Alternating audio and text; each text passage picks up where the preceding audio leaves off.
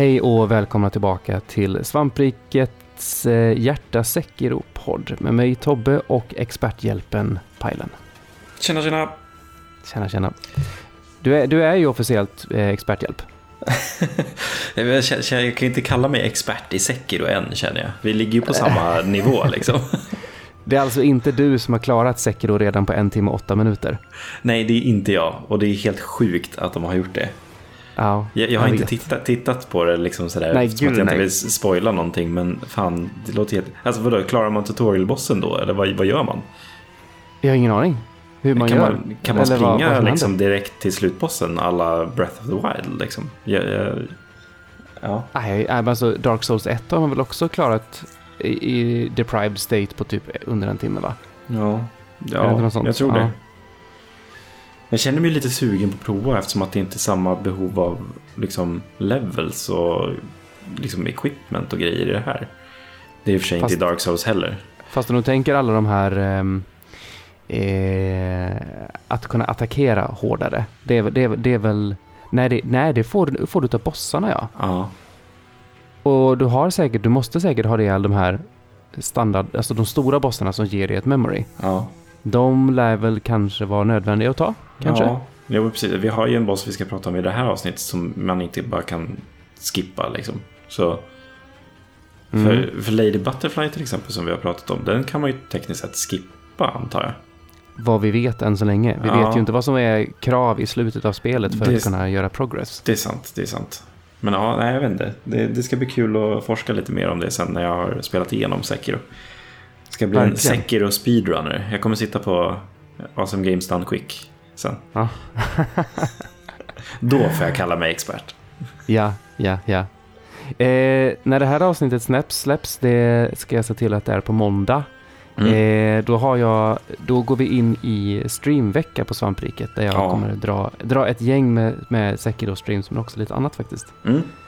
Och eh, redan ikväll då så har jag min... min eh, är, det, är det Sekiro-stream? Och jag har en nyhet för den här streamen. Ja. Det är att eh, vi under Lady Butterfly-fighten så skämtade vi och snackade lite grann i chatten om att shit, min puls måste vara jävligt hög. Och det var den i perioder. Så att eh, då snackade vi om att man skulle ha en pulsmätare. Och det har jag fixat nu. Det är så jäkla så roligt att du har gjort det. det. Så nu kommer vi ha live, live pulsmätare i resten av mina Sekiro-streams. Ja. Eh. Alltså, bara, bara ren nyfikenhet. Hur, hur gör du? Alltså, vad, vad, vad krävs för att göra det här? Tydligen så är det så att om du ska ha, så att säga, bra pulsmätning så kan, räcker det inte med en klocka. Nej. Utan du behöver ett sånt här band du sätter runt bröstet. Okej. Okay. Eh, men de var inte speciellt dyra faktiskt. Jag, alltså, jag sitter, Elgiganten hade ett för nittionio spänn, men det, det tyckte jag var lite väl lågt. Okay. Eh, men i princip så kan du ta vilket som helst så länge det, det pratar med din telefon med Bluetooth Low Energy. Ah. Så det är typ, alla de där går in i typ i Google eller vill säga i Apple Health eh, om du har Apple, ah. Apple då. Och något annat i om du har Android. Eh, så att vilka som helst funkar med vilka appar som helst, vilket är rätt smidigt. Eh, och sen så finns det en grej som heter något som jag eh, vänta lite grann, jag måste googla upp. Eh, Pulsoid heter det. Okej. Okay. Eh, och Pulsoid är en tjänst för att visa hjärtslag i streams. Att det finns en sån grej ja, också.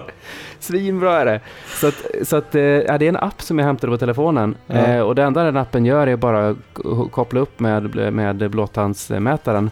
Eh, och sen så går jag in på deras hemsida och eh, där kan jag välja hur min widget ska se ut i eh, O B S. Ja. Och sen så bara importera den som en browser source och så finns den där.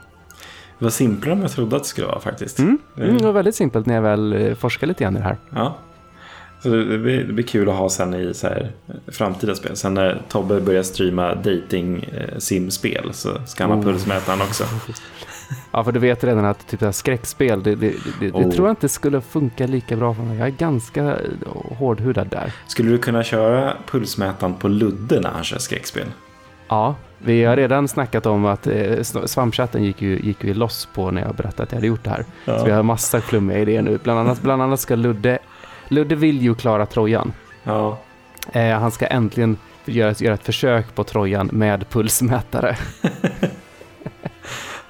Peter spelar en Hearthstone-match med pulsmätare. Ja, det, ja, ja. ja. Possibilities are endless. Ja.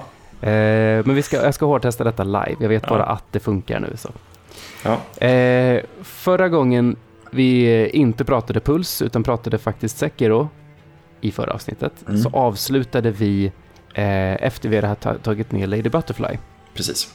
Och det är ju lite grann av en avstickare. Och vi diskuterade det här precis före vi, före vi tryckte på rekord, att eh, vi undrar om, om Hirata Estate är någonting man måste göra för att klara spelet eller inte. Ja, jag, jag, jag vet inte faktiskt. Ja, ja, vi vet ju inte hur det kommer se ut i slutet på spelet. Det kanske är så att du måste lämna in minnet från alla de här bossarna som ger ett memory. För att typ öppna dörren till sista bossen. Who knows? Ingen aning. Nej. De har ju, From Software har gjort sånt förr, om man säger så. Ja, eh. alltså det är det som känns så läskigt med just Sekiro. Det finns väl flera saker som jag tänker på, liksom just så här, ja, men det här med Dragon Rot till exempel. Får jag för mycket, kommer folk dö då? Alltså det, det kan hända. Det är ett From Soft-spel liksom. Mm. Eller att liksom, ja, men det här med memories liksom, få, kan vi få ett annat slut om vi inte poppar alla memories på attack liksom. Det skulle jag gissa på. Ja, jag, jag antar att det finns flera olika slut. Det, mm. det, det vore chockerande om det inte fanns. Mm. Så ja, nej, men det, det ska bli, ja, än en gång, det ska bli spännande att faktiskt dyka in mer i spelet sen när man faktiskt har spelat igenom det. Eh, min, liksom lära min... sig alla små mekaniker och allting liksom. Ja, eller hur? Och minnena är ju någonting som jag tycker att, ja, men det, där kan det ju verkligen vara så att man inte ska poppa dem, för att det är ju ett minne liksom. Och ja. vad är det egentligen och sådär. Eh, däremot prayer beads ja. vet jag inte. Det känns mindre troligt att det är någonting som man måste ha. Precis. Ja, jag mm. vet inte heller. För jag undrar det liksom nu när vi pratar minnen också. I början av Hirata Estates så nämner ju också Sekiro så här att nej, men jag, jag minns inte det här. Ja. Som hände för tre konstigt. år, men han har varit där. Så han har ju någon form av minnesförlust här. Ja. Det har han ju helt klart. Så ja. Det är spännande ändå. mm, väldigt så, väldigt så. Men eh, om vi tittar på den normala, alltså inte minnet utan den normala vägen framåt, så hade vi ju, det var ju eh, Sangifs Sven Volter, ja, Chained Ogre som vi hade ihjäl senast. Eh, ja. Så det är egentligen där vi har tänkt att plocka upp nu. Mm. Eh, innan vi går vidare här så finns det ju någonting som kallas för Remnants.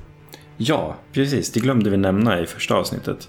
Mm. Eh, och de här stöter man ju på lite på olika ställen i eh, världen. Eh, och bokstavligt talat är det egentligen bara ett stort lysande rött sken egentligen som man ser.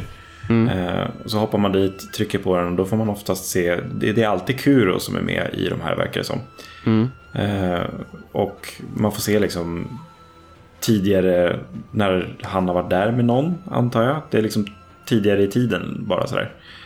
Eh, och oftast så diskuterar han liksom med någon karaktär liksom från spelet om olika saker som gäller liksom just eh, ja, men Dragon Heritage och The Dragon Clan och sådär som han tillhör. Just Hirata-familjen då. Och den första är ju Emma som han står och pratar med här. Hon som då är utanför eh, sculptörns, alltså skulptörens hus i templet. Mm. Hon som fixar eh, med hans gårds. Ja, precis. Eh, vad var det för? Det var någon, det var någon i vår Discord som har kollat upp vad det korrekta svenska ordet var. Kalebass, va? Kalebass, ja, precis. Jag tror det var andra folk som hade hittat det. Ah. Så, så vi, det, här, det måste vi fortsätta använda. Kalebass. Japp, japp. Klockrent ord. Eh, Men jag tror att av vad jag minns så tror jag att de diskuterar någonting just det här om Dragon Clan och liksom The Dragon Heritage och hela den här biten. Jag är fortfarande lite oklar på vad det är. Alltså jag vet ju att det är här Resurrect-grejen. Mm. Och att man kan sprida Dragon Rot och sådär. Men jag är fortfarande lite osäker på vad, vad, vad det faktiskt är. Någonting med odödlighet att göra helt enkelt. Det är ju någonting med odödlighet. Och, eller ja, egentligen så är det väl inte odödlighet så mycket som att du tar livskraft av andra. Nej, precis. Det är, ja, From Software luddigt. Eh, ja.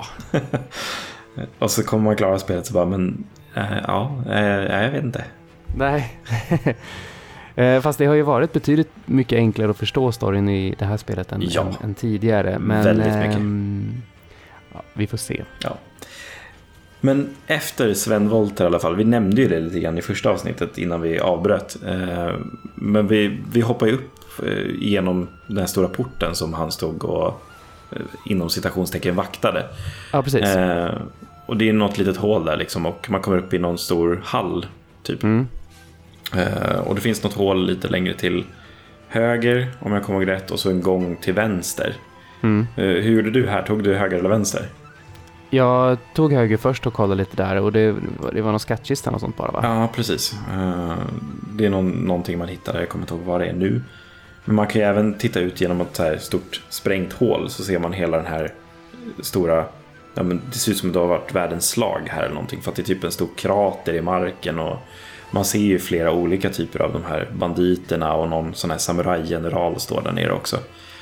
Du, det du hittar här uppe är faktiskt någonting som kallas för Nightjar Monocular. Det är ju kikaren. Ja, jag använder aldrig de här. Ja, jag har aldrig använt den. Nej, inte jag, jag, vet, jag vet inte vad den gör. Det finns ju lite såna här i... Jag tror att det finns i Bloodborne också, någon sån här monokel som man kan... Om man trycker på den så kommer man in i så här first person view, och så kan man zooma in och kika lite grann. Mm. Så det, jag antar att man vill titta på lite detaljer eller någonting, men... Ain't got time for that shit. Nej, nej, nej, nej. Men jag, jag vidrar av det ganska direkt till vänster efter jag har tittat ut här, när jag ser att det är flera fiender. Just det här, ta aldrig uppenbara vägen. Mm. Och det man kommer ut till då är lite så här högt gräs. Man ser att det är några som patrullerar, eller kan ställt killa ett par. Men sen när jag ska runda något hörn eller någonting, så är det någon så här trappa upp som jag missar att den finns. Så det kommer upp två samurajer för mig här.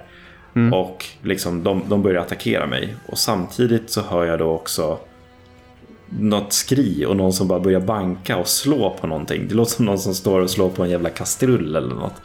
Och det yeah. bara forsar in fiender från alla håll och kanter här. Men jag lyckas nog få ner de flesta faktiskt. Men jag har ju inga liksom healing gorge kvar överhuvudtaget, och nästan till inga pellets heller. Uh. Nej, det, var ju, det här var ju ett problem, för man kom ju direkt från Sven Wollter och hade inte... Det finns Nej. ju ingen, en, ingen idol i närheten. Nej. Eller buddha-statyr. Uh, och det, det visar sig sen att det inte är så trevligt att slåss mot den här samurajgeneralen när man inte kan hila sig. Nej. uh, för, för jag... Här har ju inte jag heller...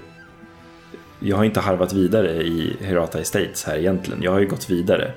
Så här är jag fortfarande väldigt färsk i Sekiro, mm. om man säger så. Så jag hade ju jättemycket problem med den här generalen. Och framförallt liksom så här upptäcka vart den här kastrullslagan är någonstans. Mm. För att jag förstår ju ganska snabbt att det här, det här är ju någon som liksom kallar till och varnar på liksom alla fiender, så att de hör att någon är här. Mm. Och jag, jag hittar ju inte den förrän jag faktiskt har tagit ner samurajgeneralen efter typ två försök eller något. Ful den är, ja, den där saken. Det... Och så har den, har den fullt med gräs på sig också, så den, den gömmer ju sig som ja, en liten kulle. Precis, så man ser den ju inte i första anblick liksom heller. Äh. Men ja, alltså man, just den här samurajgeneralen är väl, den, den är väl ingen större skillnad mot typ den första man möter heller. Nej, jag tror att den har lite andra attacker bara. Ja. Uh, nej, jag, vid, det, vid det här laget, efter att ha drillat så mycket Lady Butterfly, ja. så, så mina deflects sitter jävligt bra här. Ja, jag, jag kan tänka mig det. Det, det finns ju en fördel att ta Hirata Estates tidigt.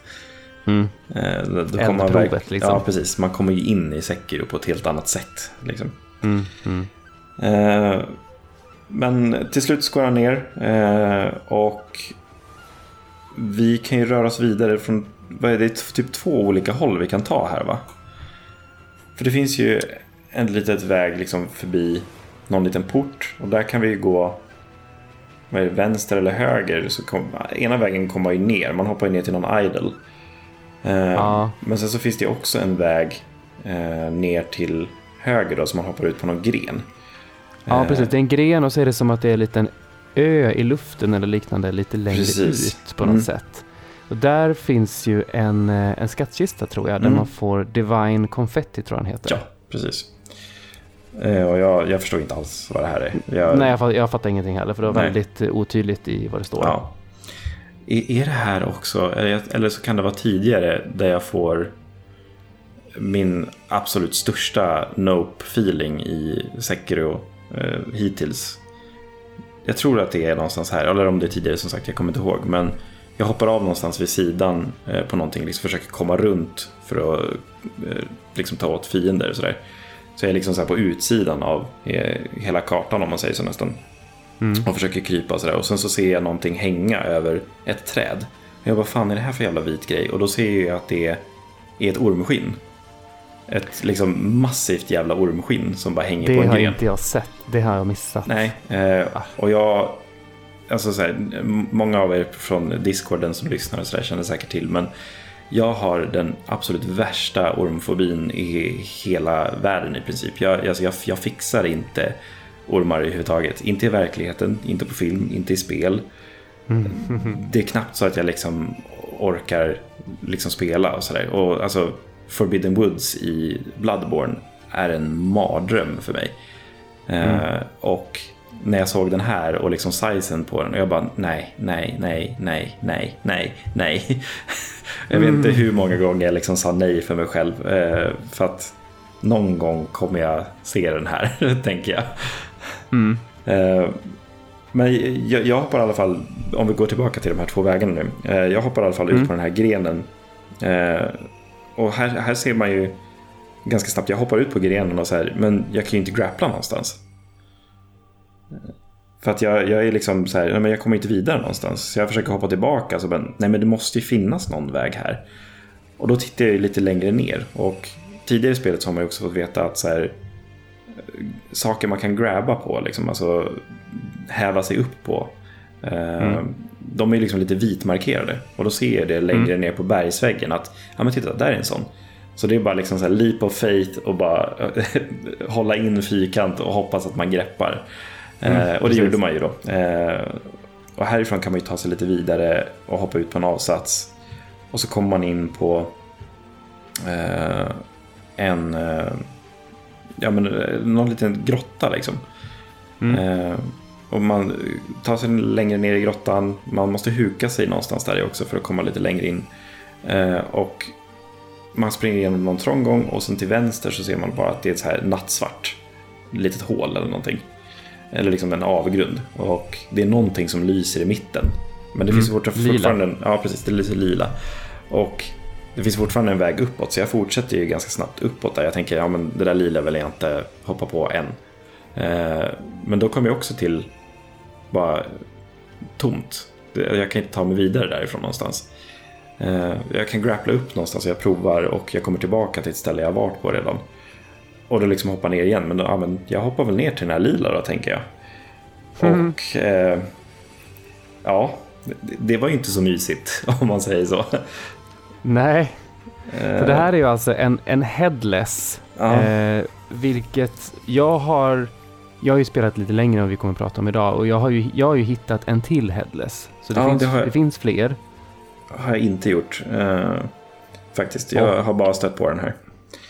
Och den, dels, ja, den har inget huvud alls. Det är bara typ ett stort hål och blod mm. där huvudet skulle vara. Och ha jättestort svärd. Mm. Ehm, svärdet eh, typ lyser lila. Precis. Typ.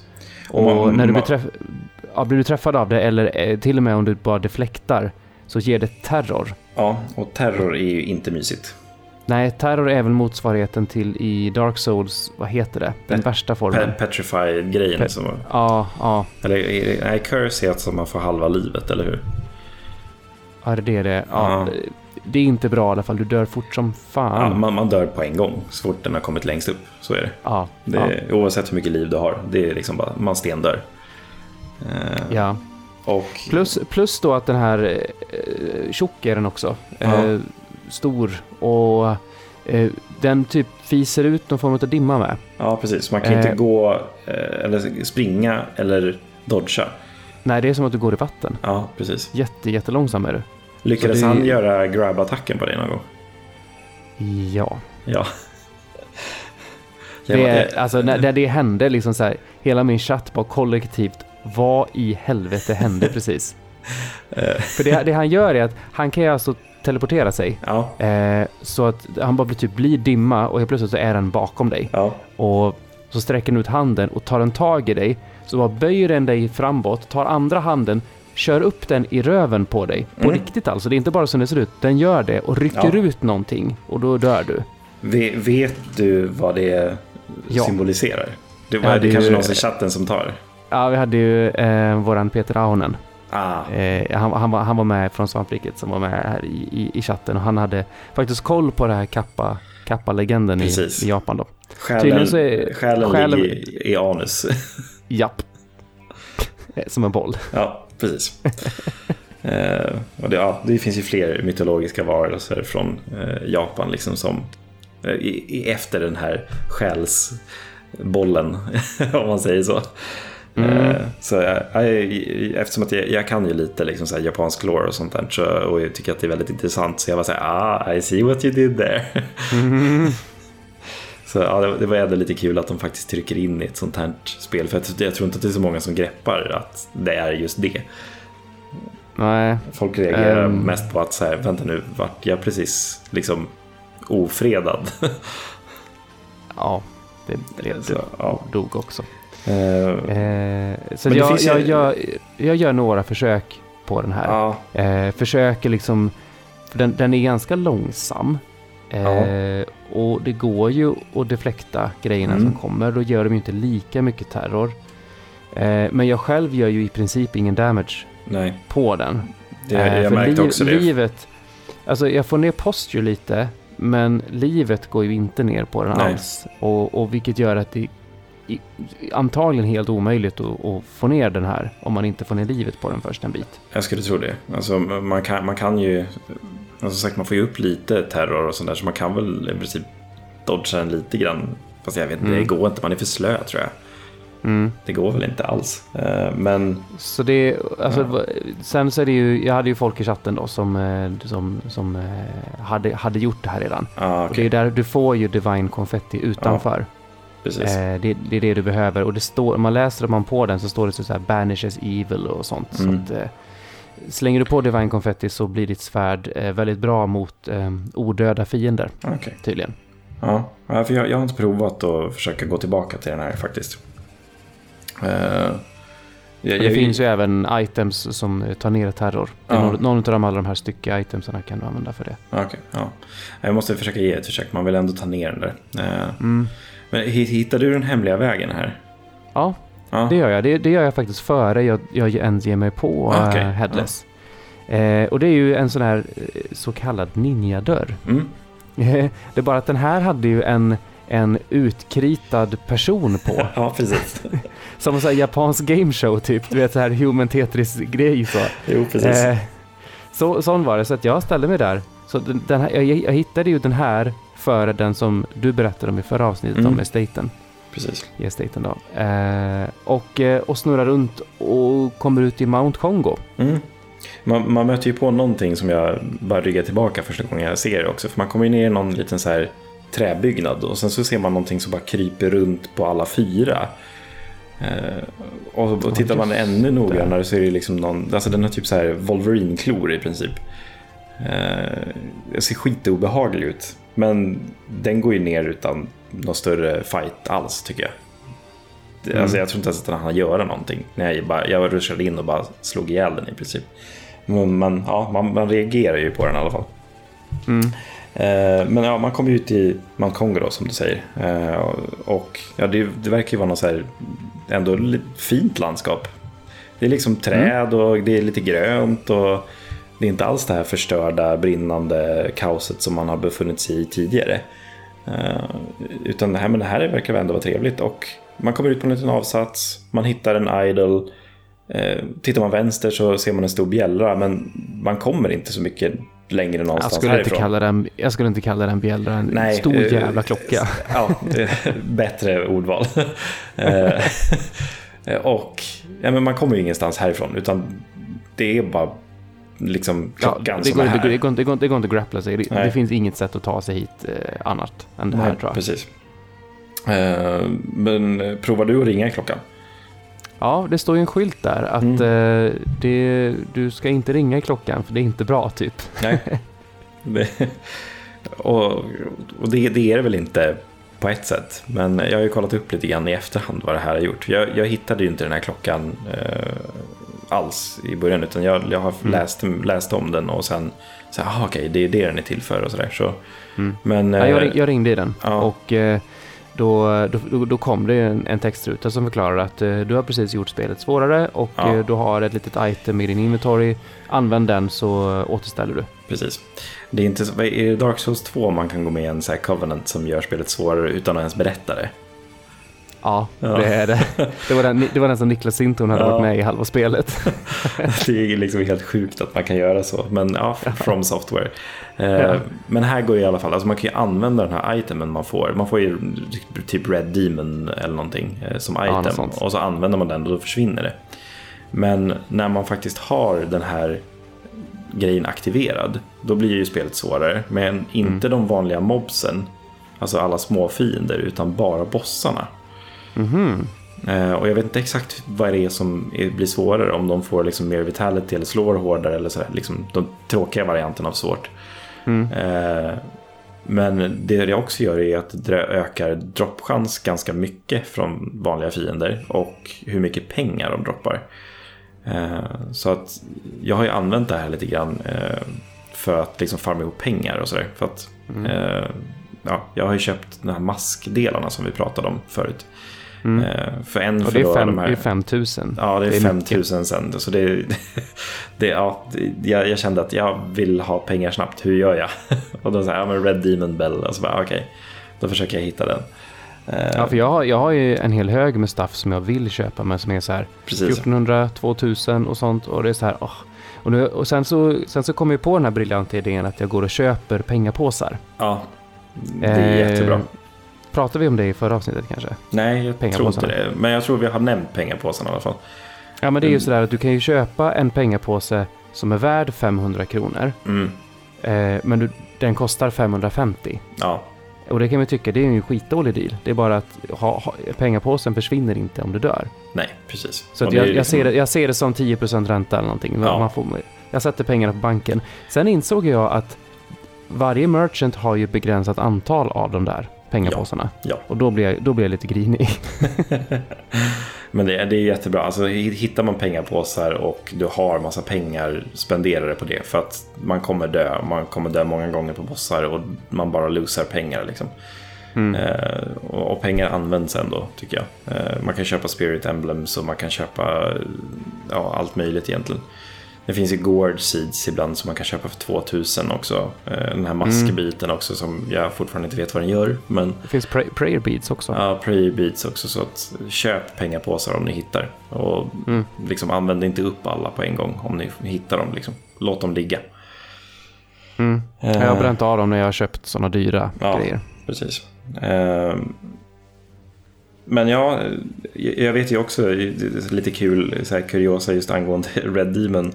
Eh, Andrew från Trekraften podcast eh, som jag har lite så här kontakt med också. Han, han har ju snart kört igenom hela spelet med Red Demon på, för han vägrar ta av den. Okej. Okay. här, han, han satt fast på någon boss här om dagen och så här...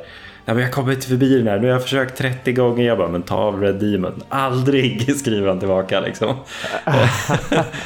Så det är all kudos det, det, det till låter, att man orkar.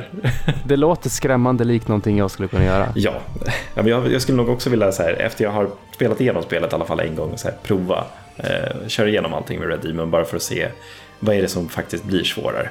Eh, mm. Så ja, nej, men vi får se. Jag vill i alla fall prova, som sagt. Men det får bli framtiden. Just nu använder jag den bara för farma. Ja. Men här finns det väl inte så mycket mer. För jag försöker mig inte på den här headless något mer. Nej, jag ger nej. en två, tre försök och sen bara, nej men det här är för tidigt. Eller något. Man måste ha någonting. För jag fattar ju inte det här med Divine Confetti till exempel. Nej, inte jag heller. Det, alltså, det är ju förklaras du, av chatten till mig. Ja, precis. Uh, så jag, jag, jag ger ju inte ens det ett försök liksom, med den. För att jag... Nej, det, det funkar inte. Nej. Uh, så att uh, vi drar åt andra hållet istället. Precis. Och det var ju det, så den här vägen ner. Så man droppar ner på ett ställe, man hittar en idol. Uh, och det är flera avsatser ner. Så, här, så man jobbar sig neråt mot en så här stor ja, men klyfta i, i bergen liksom. Och det är så här jättelångt ner, man ser inte ens botten. Och när man kommer ner en bit så börjar allting skaka liksom. Och jag bara okej, okay. Vad är det som händer nu? Stannar jättelänge, tittar runt, det är ingenting som rör sig liksom. Eh, hoppar ner ytterligare några liksom, eh, nivåer då, eh, och sen så hoppar över den här kryftan någonstans, eh, och då börjar det ju skaka enormt mycket och man ser stenar falla och grejer, och sen så från ingenstans så kommer det ut en orm, och inte en liten jävla orm utan en massiv vit äcklig jävla orm. Och den är inte liten alltså. Nej, herregud. Den är inte liten. Den, alltså, och, när jag säger massiv, då menar jag verkligen massiv. Eh, och jag och tror ju här att jag tror ju här att det som händer nu är att den bara kommer upp och typ visar upp sig lite grann, och så är det väl en senare boss. Ja. Ungefär så som eh, draken gör i Dark Souls ett ganska tidigt. Utan bara flyger in och så ser ja. man den och så blir man livrädd typ så här. Jag tänker att det är någonting sånt som händer här. Jo, precis. Så jag liksom bara jag liksom bara står där bara ja ja, ja du var fin, och sen så bara ja, du du hoppar jag. liksom fram från den här lilla kanten då, eller? Nej, jag tror jag, jag tror jag står kvar och bara hänger och tittar på ja, den, okay, men ja. så bara så bara betar mig. för, för som sagt tidigare, jag har ju en enorm orm förbi, så att jag ser ju den här, jag ser ju att det skakar och börjar titta runt efter vad som händer, och sen ser jag ormen. Och sen står jag där ganska väldigt länge, och den, liksom, den rör på sig, den tittar och liksom, den öppnar munnen, och jag bara står och bara nej men jag, alltså jag vill stänga av nu, jag orkar inte mer, alltså jag fixar inte att se på det, jag, jag blundar till och med en sekund liksom, och bara nej alltså usch. Men sen så börjar vi se också något sånt mönster i hur den faktiskt rör sig, att mm. den, den tittar ju liksom åt ett håll och liksom bort ifrån den. Och rakt över den igen så finns det en grappling point, och längre ner en avsats med så här högt gräs. Mm. Så jag samlar modet, och jag, jag, jag tror säkert att jag har stått tio minuter, en kvart liksom på samma ställe och inte vågar röra på mig. Och jag tar modet till mig liksom när den tittar bort, och hoppar över och ner i gräset, och den fortsätter liksom titta runt så här. Den rör sig ner mot gräset också och kommer väldigt nära. Och än en gång så sitter jag i det här gräset kanske fem till tio minuter och bara så här, alltså jag fixar inte det här, jag orkar inte mer. Jag trycker till och med på pausknappen och går mot exit game. Men så här, nej men jag måste, måste ta mig igenom det här, och, och så här, jag ser ju liksom vart jag ska också. Det finns från gräset en till grappling point över den här stora klyftan, och så en grotta längre in. Jag tänker att men jag tar mig in till grottan, och sen försvinner den här jävla ormen i alla fall. Mm. Och tar emot till mig när den tittar bort, hoppar över, springer in mot grottan och stannar liksom i mynningen för att se om den försvinner. Men det gör den ju inte, för den bara attackerar mot det här hålet i grottan för att den har hört den eller något. Och där igen liksom bara oh my god, oh my god, oh my god, oh my god, oh my god, oh my god. Och det är så obehagligt, och det är så äckligt, och den rör sig och den försöker ta mig. Så jag, jag, jag bara lubbar åt andra hållet, eh, liksom längre in i grottan. Och här är det, här är det lugnt. Här, här finns det ingenting. Eh, Och så jag rör mig vidare. Jag ser att grottan liksom öppnar upp sig. Och sen skakar igen. Och så den här jävla ormen kommer tillbaka in i grottan. Och jag är så här: make it stop, make it end, please. Jag vet att ninjor inte begår seppuku, men snälla låt mig få göra det nu. Mm. Eh, men här i alla fall, jag harvar runt. Det är typ någon så här liten pelare, någon avsats ner också här, precis när man kommer in i grottan. Och ormen rör sig runt eh, det här hela tiden. Men det finns ju också eh, lite högre gräs längre fram också. Eh, så att jag hoppar ju över här, hoppar ner i gräset. Försöker smyga mig vidare. Det finns en så här avsats lite längre fram som man kan gå förbi. Först, man måste typ också gå förbi ormen för att den slingrar sig i det här gräset. Så man måste ju också gå nära den. Och då ser man de här obehagliga, äckliga vita fjällen också. Och då får jag ännu mer obehagskänsla. Och vill stänga av ännu en gång. Och sen försöker jag gå vidare då, och kommer till den här avsatsen där man kan liksom eh, ja, men trycka sig mot väggen och gå över. Mm. Eh, och här är också ormen jättenära en hela tiden. Men den ser... Den är inte. Precis, precis ovanför ja, den här. Precis. Eh, och, och jag ser de här kalla, äckliga, döda ögonen. Och den öppna munnen. Och den, ja, ö. Men här har jag också jättemycket problem att se vart jag ska ta mig någonstans. För att jag har ju sett gräset. Jag har sett allting, och sådär. Så jag ser, här också står jag jättelänge och bara tittar vart jag ska ta vägen, samtidigt som jag inte vill se den här ormen som rör sig. Eh, men till slut så ser man ju den här lilla svarta lådan i princip som ligger mitt i gången. Mm. Eh, och då lubbar jag mot den och man kan krypa in i den. Mm. Eh, och det gör jag ju. Eh, och tänker, ja men här är jag säker, då försvinner väl säkert ormen eller någonting. Men det gör den ju inte, utan den rör ju sig. Liksom, man ser att ögat kommer ner mot den här öppningen. Och sen så liksom så här, sakta, sakta bara rör sig närmare här. Och mm. ja, ni har ju hört hur jag har pratat om den här härliga varelsen hittills. Så här har jag ju nästan panikångest. Och den rör sig nära och plötsligt får man ju upp den här röda markeringen för Deathblow. Och bara instinktivt så trycker jag och den bara skriker i smärta och bara liksom slingrar runt sig så där obehagligt som bara en orm kan göra, och bara skriker och skriker och skriker, och jag, jag bara lubbar. Jag, alltså jag tittar inte ens bak, jag bara lubbar för glatta livet här och hittar de här grappling pointsen, kommer upp och den attackerar mot mynningen på liksom grott öppningen där som man försöker springa igenom, och ah. ja, jag lyckades ta mig igenom här i alla fall. Men jag, alltså om, om jag har en hög puls efter en boss i Sekiro, alltså jag, jag skulle vilja använda din pulsmätare här för att se vad jag ligger på, för att jag antar att det är på snäppen till att jag är på väg att dö, skulle jag känna. För jag, jag, liksom, jag skakar liksom överallt, känner jag, och liksom typ andas tungt här. Mm. Och liksom så här, men kommer den komma tillbaka nu? Så jag vågar liksom inte röra mig från det här, för att jag hör ingenting, världen skakar inte, och ja, jag ser några grappling points, men jag känner så här, jag vågar inte ens ta dem, för att jag jag vet inte vad som händer. Kommer den tillbaka så fixar jag inte det här längre. Och här än en gång så överväger jag att faktiskt stänga av liksom för kvällen och så här, nej men jag fortsätter en annan dag, för jag fixar inte det här. Men än en gång samla mod och liksom ta mig vidare, och tack och lov så kommer den inte tillbaka. Eh, här. So, so far. Ja, jag, mm. jag ser inte fram emot resten av det här spelet. I, i, alltså, i, I och med att han är där och det där händer med ormen, det är ju inte sista gången vi ser den. Nej, ormen. Det är det inte. Och jag önskar att jag hade fått döda den där på något sätt. Grejen, grejen här då, för mig så är det att um, jag gör något försök och ormen tar mig, och sen så inser jag att okej, okay, det är en snitslad bana. Jag kan bara liksom lubba egentligen bara spikrakt dit jag ska. Mm. Så det gör jag. Och typ grappla mig i luften, liksom så här, du vet, luftgrappla mig fram i och med att jag vet precis vart jag ska. Mm. Kommer, kommer fram till det, till det där delen där man, där man går, hasar längs med kanten och ormen ovanför. Fast ormen har inte hunnit dit. Aha. Så att jag springer förbi stugan, eller den lilla hutten, och sen bara lubbar hela vägen upp. Och ormen kommer först ikapp mig precis när man kommer in där, så att ormen, du vet, attackerar attackerar fast man står innanför, så att ja. Den träffar inte. Så att man ser man hela gapet framför sig liksom. Ja. Dit kommer jag. Eh, så att jag har alltså inte stuckit eh, kniven i ögat på ormen. Nej, okej. Okay. Ja, då, alltså, det där låter ju mycket mer behagligt än min upplevelse. Du hann ju knappt se ja. Den. Nej, alltså jag såg den när den sprattlade runt där i början där, men ja. Men, eh, eh, ja. Så att jag vet inte om det, om det var hur det kommer påverka att inte jag har gjort det. För jag har gått tillbaka sen och säger, kan jag få göra om det här så att jag kan sätta kniven i, i den? Men nej, den är borta. Ja, ah, undrar om det faktiskt. Kommer jag liksom typ ha en mindre Deathblow-prick på den eller någonting? Om man får mäta. Eller så är han jävligt sur på dig och mig bara skitar ni. Jag vill inte.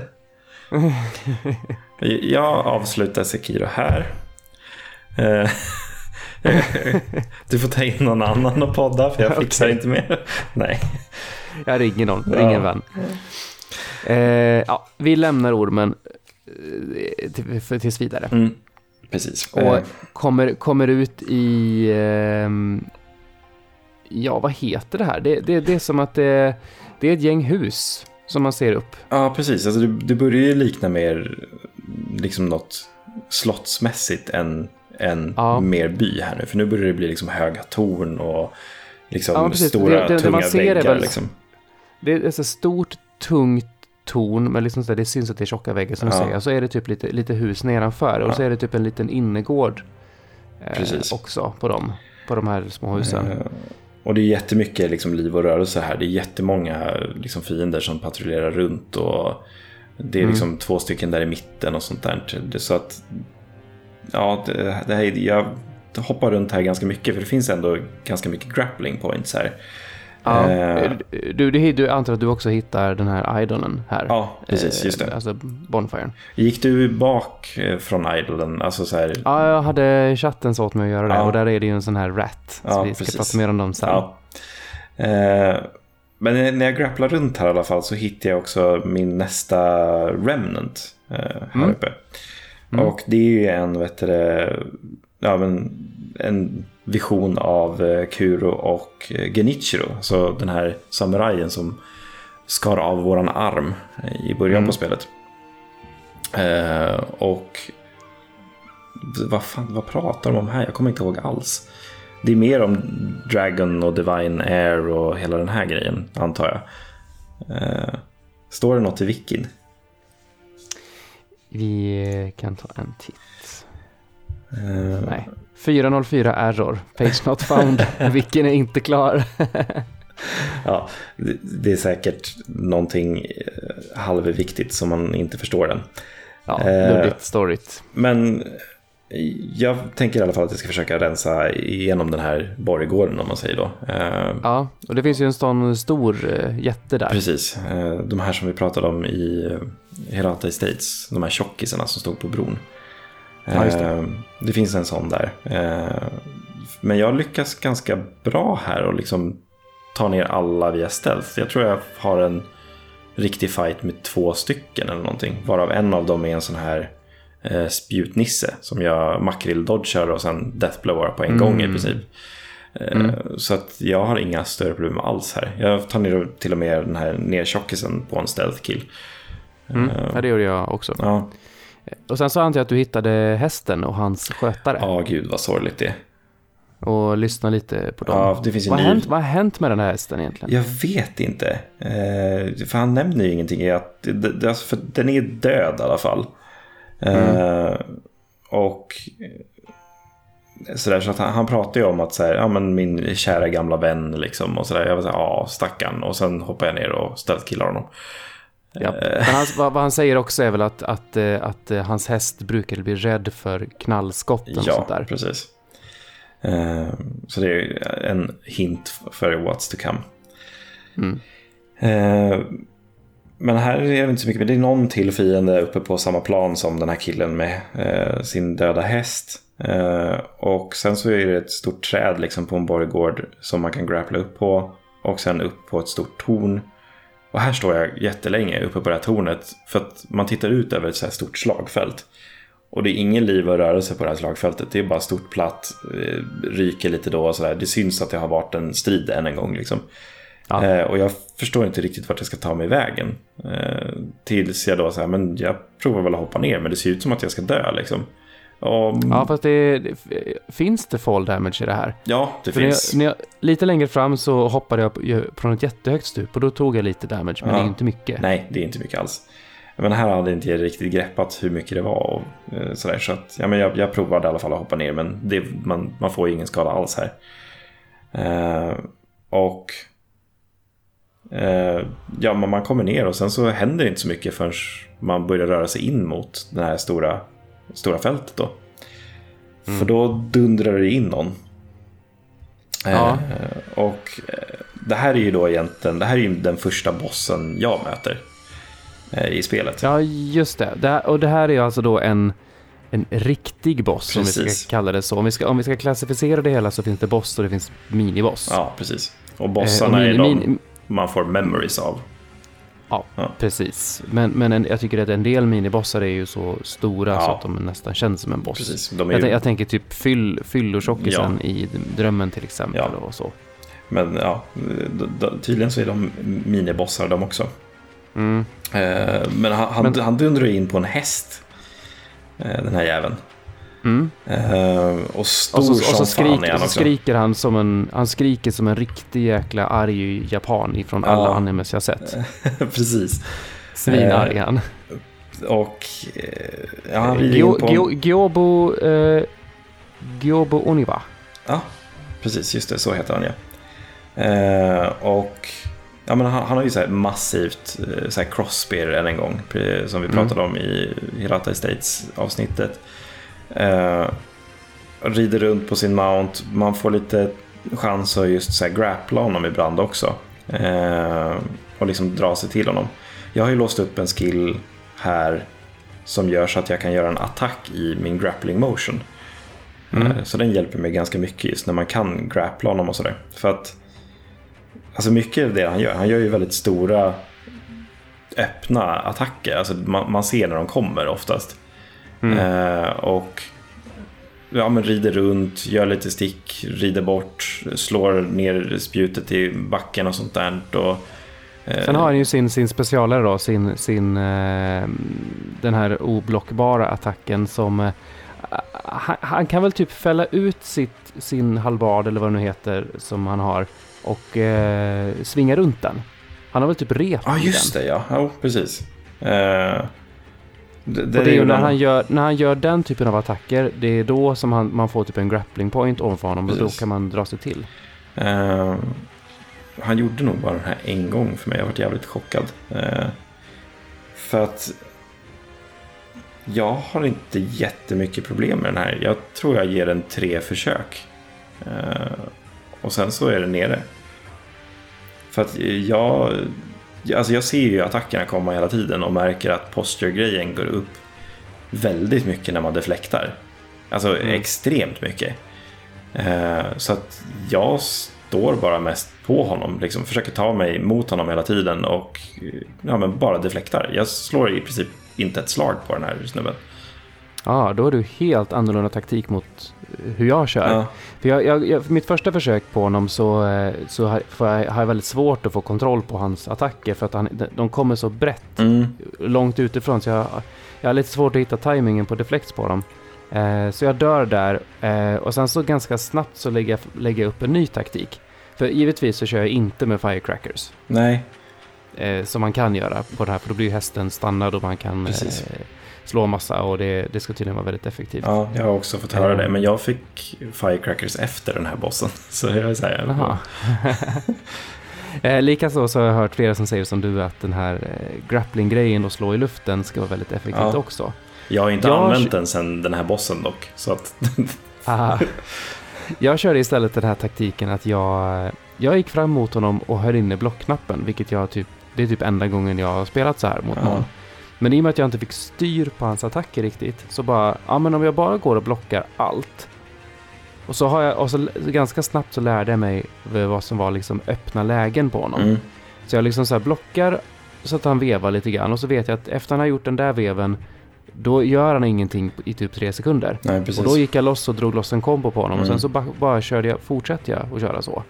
Det är bara att jag fattade ju sen att, och det här visste jag inte om, man blockar ju framifrån, men säg då att han rider förbi dig och svingar sitt spjut och då träffar han dig i ryggen, då spelar det ingen roll om du blockar. Ja, fan. Du blockar bara framifrån och det, det liksom, visste jag inte om att det var så mm. mekaniken funkar, men makes sense. Ja, såklart. Det är det ju. Så jag åkte på den ett par gånger och sen så, sen så lärde jag mig liksom hans attacker så då kunde jag deflekta lite grann. Mm. Men i princip så, så nitade jag ju ner livet på honom. Okay, eller ja. På hästen då. För att alltså, i och med att han inte kan blocka så varje slag jag gör går ju rakt på hälsan. Ja. Så att det, det, jag, jag drog ner honom på det sättet. Mm. Problemet dock, det var ju att i och med att det här är en boss-boss mm. så måste man trycka på deathblow två gånger i slutet. Ja. Ja, va, va, det, det, missade, det missade jag. Så han vaknade upp igen och dödade mig. Nej men sa, va, oh, fan. För jag undrar vad det är som händer om man missar den där. Men då alltså, måste man ta ner hela livet igen.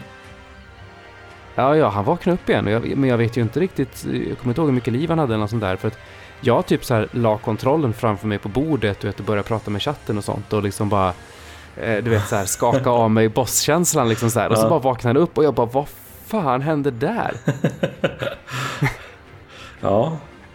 Och då, kom, då var ju chatten såklart då väldigt eh, noga med att säga att jag minns du inte på Lady Butterfly, du gjorde likadant där. Ja. Och jag bara, ja, ja, ja, ja. Men då var du mer fokuserad. Alltså hur, hur mycket harvade du på den här? direkt inte mellan fem och tio försök. Okej, okay, ja. Men det är väl nog ganska vanligt, kan jag tänka mig. Det, jag, mm. jag hade nog bara mest tur att jag liksom upptäckte just det här med posture-grejen tidigt.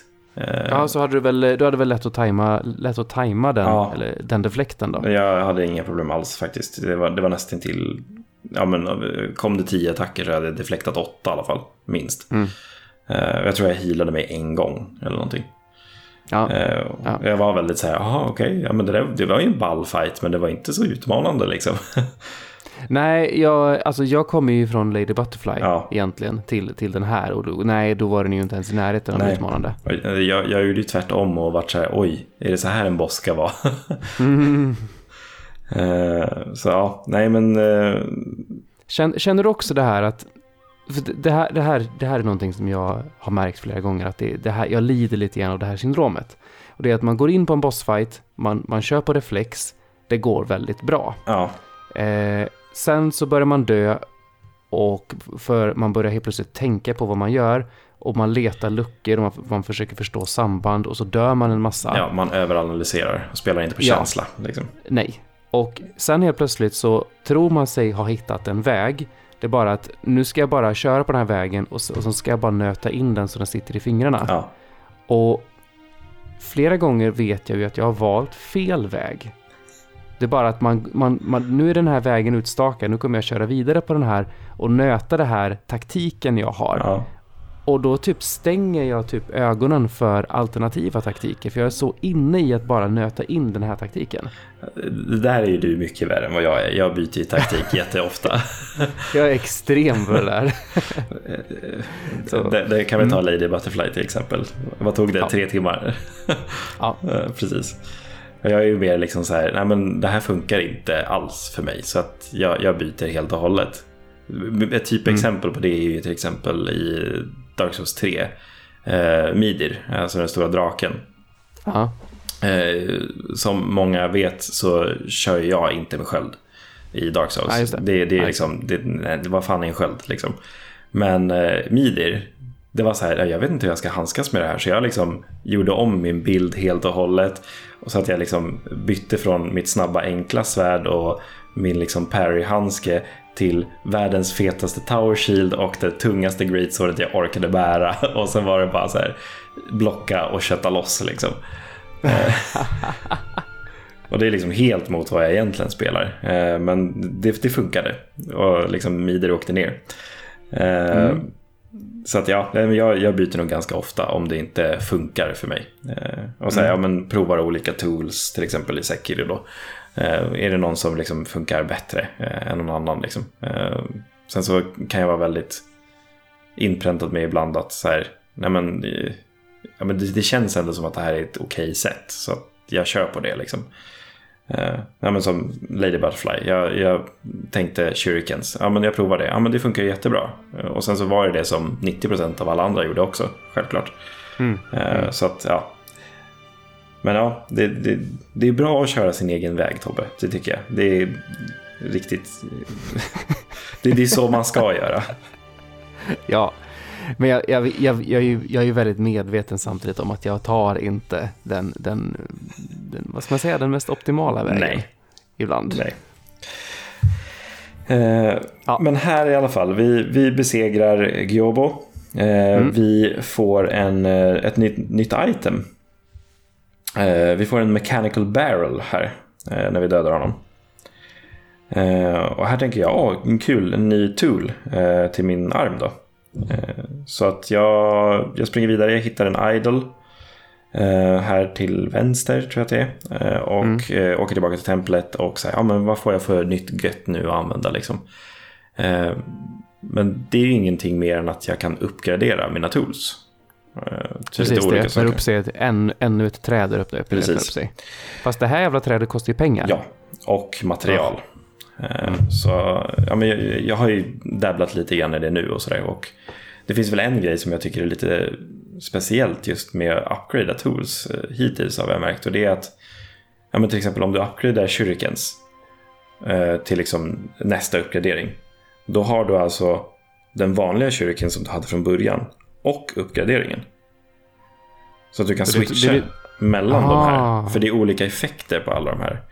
Mm. Jag till exempel använder en, vi kommer att prata om den lite senare, vart man hittar den. Men jag använder en tool som är ett spear då, alltså ett spjut på, i armen. Mm. Och den första uppgradering man får, det är till exempel, håller jag in R två då, då gör jag inte bara ett stick utan jag gör en charge med spjutet. Andra uppgraderingen är att man gör en cleave-attack, så att jag liksom gör en stor A O E-attack och träffar massas fiender samtidigt. Mm. Och den tredje är liksom en så här spiralattack liksom då, som träffar flera gånger. Så att i olika situationer så kan jag byta mellan de här olika speararmarna om jag vill. Vill jag ha en charge attack, eller vill jag ha en cleave-attack, eller vill jag ha den här spiral spear. Mm. Så att jag, först var jag så här, men varför ska jag byta för? Det tog ju till och med lång tid när jag upptäckte att så här, men vad fan, jag har ju uppgraderat den, men den är ju samma. Men att just byta i olika situationer, det är ganska nice ändå, för då stänger jag inte ute en gammal uppgradering liksom. Nej, det är jättebra faktiskt. Jag var mm. lite så här, men fan, det här är jättedumt, så bara, nej vänta, det är jättesmart. Mm. Mm. Ja, all the options liksom. Ja. Och eh, vi, vi kan ju springa tvärs över det här stora fältet också och eh, upp för trapporna ja. till det stora tornet. Precis. Och eh, där inne så eh, dels finns det ju en merchant utanför runt mm. hörnet.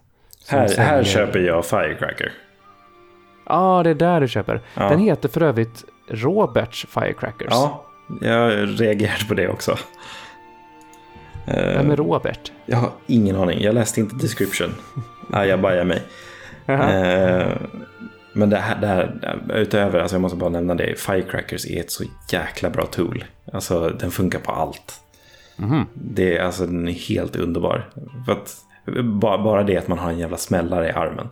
Alltså det är så dumt att det är bra. Men den stunnar ju liksom allt från bossar till fiender. Det behöver inte ens vara, alltså som de nämner i den här eavesdroppen, alltså det behöver inte vara ett djur, utan det kan vara vad som helst. Så det, jag använder... ja, alltså, k- kastar du en nävsmällare på någon så, ja, ja det... precis. Så det, jag använder den jätteofta. Jag tycker att den är helt underbar. Eh, men det finns ju en annan item som man vill ha här. Eh, ja, det är väl en gårdsid, va? Ja, precis. Mm. Eh, den kostar, den är sjuhundra eller tusen. Tusen tror jag. Ja. Tusen. Eh, men jag, jag hade ganska mycket pengar här, så jag, jag köpte den på en gång. Mm, jag tror jag brände lite, lite cash. Ja, jag tror jag också gjorde det när du nämnde det faktiskt. Eh, men innan man kommer till den här shoppen i alla fall, så ser man ju en öppen port. Eh, mm. Så jag springer tillbaka dit, går in där, och där står det ju någon eh, lång man liksom. Jag tänker att nu är det fight. Ja, nu, jag tänkte också det. Och så här börjar liksom smyga fram, och sen så ser jag att Sekiro stoppar in svärdet liksom i skidan. Jag bara, okej, okay, mm. vänta nu. Så då går man ju fram och pratar med han. Eh, och han pratar ju om eh, massa rats som vi nämnde lite tidigare. Eh, han nämnde ju först att han heter, vad, vad är han heter nu igen? Tengu. Tengu, ja, precis, just det. Och han eh, han vet du, pratar ju om då just eh, rats, och ger en ett litet uppdrag att ta ner de här ratsen. Eh, Och nämner att de är liksom lönnmördare från Senpo-templet. Eh, och de ska finnas runt eh, ja, men Castle Gate-stället. Mm. Eh, om man, ja, man, man säger inte så mycket mer än så. Ta hand om det liksom. Frågar om man vill hjälpa en också. Ja. Eh, om man rör sig lite framåt. Eh, och ja, man, man hittar väl ganska snabbt en eh, lantern här, va? Nu säger jag lantern, nu blandar jag in Bloodborne här också. uh,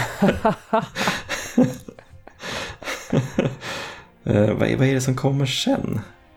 Jag minns fan nej, men, inte. Nej, men det är väl ingen, det är väl ingen bonfire här. Men man, man kan ju klättra upp på taket uh, i, uh, i den här slott, i tornet där. Just det, just det, just det, precis. Uh, Och där finns ju en, um, en uh, prayer bead. Uh. Det är lite klurigt att ta sig upp när man får grappla och ha sig på uh, precis. Eh, men, men alltså, Tengu ger ju en det här uppdraget att man ska ha ihjäl dem. Så att man, jag sprang tvärs över borggården och upp på andra sidan genom den här stora porten ah. som är där. Och eh, så är det ett lite klurigt område här som är liksom, det, det är en kulle uppåt. Ja, ah, precis. Och eh, det finns en massa jobbiga fiender och massor med hundar och sånt här omkring. Just det, just det, just det, precis. Nu är jag med igen. Men du kan du, du, du in genom porten och sen typ runt höger och upp över en mur. Aha. Där finns de här ratsen. Ja, precis. Som, och det, som det han snackar om. De är ju väldigt speciella. Alltså, det är typ små... Man, man ska inte kunna säga liksom dvärgar, utan det är typ små... imps eller goblins eller... Ja, någon, någonting sånt mer. Och så har ja. de jättestora så här, japanska hattar på ja. sig som fungerar som sköld. Ja, uh, och effektiva grejen här när vi pratar sköldar, det är ju yxan. Uh, den är jätte, jätte effektiv på de här. Mm, mm. Den bara kliver hattarna mitt i tu och sen så är det bara en death blow på en gång. Uh, och det finns ju tre stycken av de här uh, som han har pratat om då ska finnas i det här området. Uh, så jag springer tillbaka på en gång här. Eh, och eh, säger åt honom att jag, ja, men jag har gjort klart det här liksom. Och man får då en så här skillbok av honom. Ja.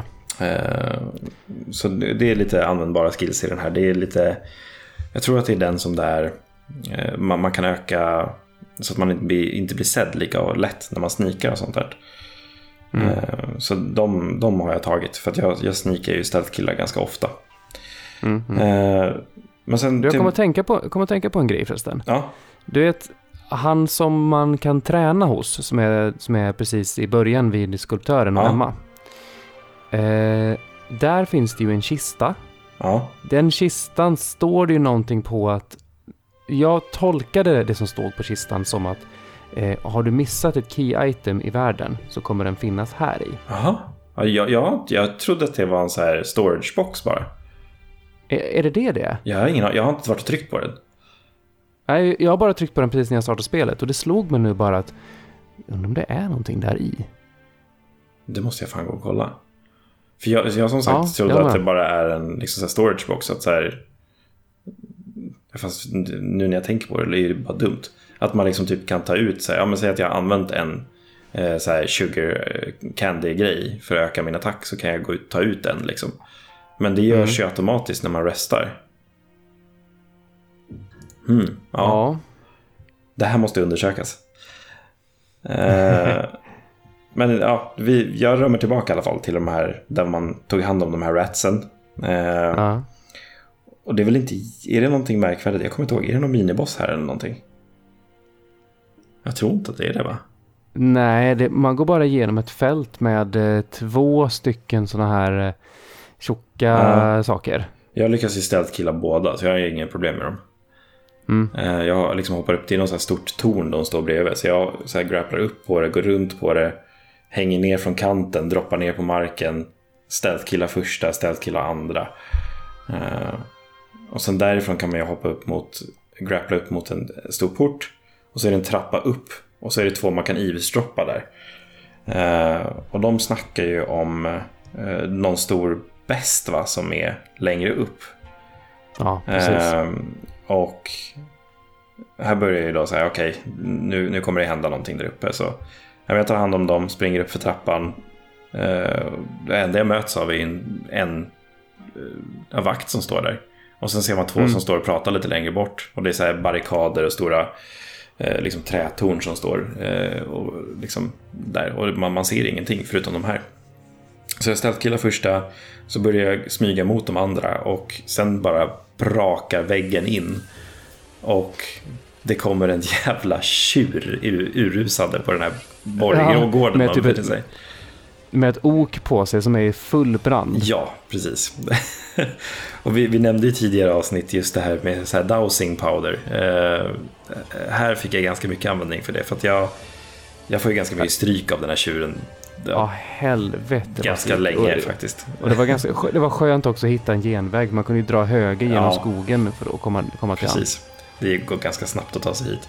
Mm. Uh, och jag hade jag tänkte så fan, är det en boss redan liksom, för jag har ju precis mm. kört en boss. Uh, men uh, ja, alltså jag, jag harvar på på den här ganska länge. Jag tror jag är säkert uppe i över tio försök på den här, tror jag. Mm. Uh, vad vad alltså, körde du för strategi här? Grejen är att han är ju totalt vild och ja. helt jävla oberäknelig. Och, och det känns verkligen som de har fångat en ilsken tjur i hur den här beter sig. Ja, verkligen. Eh, och, och det är så gött när han typ så här stormar förbi en om man dodgar. Och så, då, då trycker han ner det här oket som brinner i marken för att snabbare kunna typ vrida runt sig och sen ja. liksom gå på attack igen. Det är verkligen så här hur han använder det här för att ta sig runt och sånt. Ja. Det, det är riktigt, riktigt snyggt gjort. Det, är faktiskt eh, riktigt det går ju att hoppa över han när han kommer, när han kommer chargandes. Det var flera som skrev det i Discord när jag så här, ja just det, man kan hoppa. Ja. jag, jag, jag hade inte ens en tanke i världen på det när jag körde den här bossen. Det var någon som skrev att man kunde hoppa över honom så mycket så han blev trött. Okej, okay, ja. Det försökte jag med, men nej, det funkade inte. Nej, okej. Okay, nej. För jag kan tänka mig att man kan liksom hoppa och köra den här liksom kicken man kan göra från väggen. För det kan mm. man ju göra som en liksom typ attack, eh, om man säger så. Så om man gör det så kan man tänka sig kanske. Ja, jag vet inte. Ja, nej, jag vet inte heller. Jag försökte också med att hoppa över och sen vrida mig i luften och slå, ba- slå bak. Nej, nej. Men mm. vad, vad, vad, hur, hur tog du ner honom i alla fall? Ja. Jag, jag höll ju på att greja med att han skulle typ köra in i väggen och att jag skulle hoppa undan som någon form av matador och ah, slå okay. honom. Ah. Men han drar in i väggen, ja, men sen så är han ju lika kvick runt och... Ja, vet, ja shit. Du, nu slog du mig förresten så här. Hästen på han Gyoubu. Ja. Typ, jag, jag var bakom hästen en gång. Och den bara vände sig om och den gjorde ett sån här hästspark bakåt. Åh oh, fan. Rätt in i huvudet på mig. Ja, det, det... Jag blev jättechockad. Och än, än mer chockad blev jag, blev jag när, när han gjorde den här komboattacken när han var inne på sitt andra liv så att hästen hoppar upp i luften. Ja. Och typ landar på honom och jag bara, jävlar vilken häst. Ja. Den är väldigt speciell den där hästen. Ja. Nej, men i alla fall eh, efter mycket försök på den här och jag liksom jag hittar inte någon taktik. Jag liksom, det är så oberäkneligt. Jag hittar ingenting som jag kan exploita, ingenting sånt. Jag kan inte få, något, få in något slag här och var, men nej. Eh, men så är det någon i chatten som säger att jaga röven. Ja. Och jag bara, nu ska jag fan jaga röven. så så jag gick ifrån att jag blev jagad till att jag jagar den. Mm. Och då blev det ju mycket mycket lättare. Ja.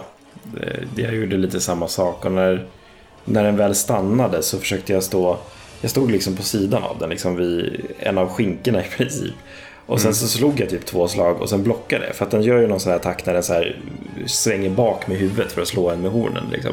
Och den så här bara blockade och sen slog jag två slag, sen blockade jag, sen slog jag två slag, sen blockade jag, sen slog jag två slag och nötte jag ner livet på det där sättet.